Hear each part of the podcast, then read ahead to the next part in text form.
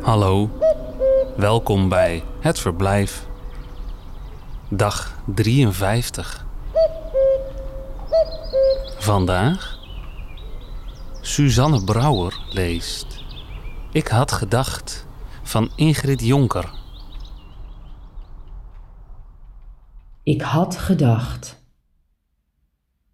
Ik had gedacht dat ik je kon vergeten en in de zachte nacht alleen kon slapen.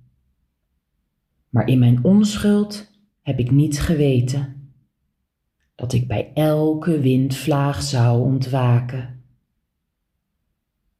Dat ik de lichte trilling van je hand weer langs mijn sluimerende hals zou voelen. Ik die dacht dat het vuur dat in me brandde, als de witte sterrenbaan zou zijn afgekoeld. Nu weet ik dat onze levens zijn als een lied, waarin de smarttoon van onze scheiding klinkt en waar alle vreugde terugvloeit in verdriet en uiteindelijk in onze eenzaamheid verzinkt.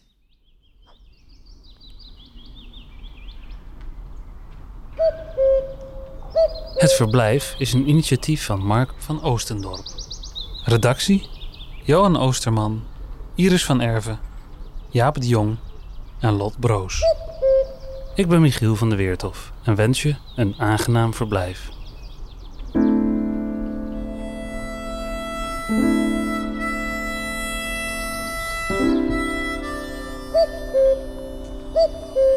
Tot morgen.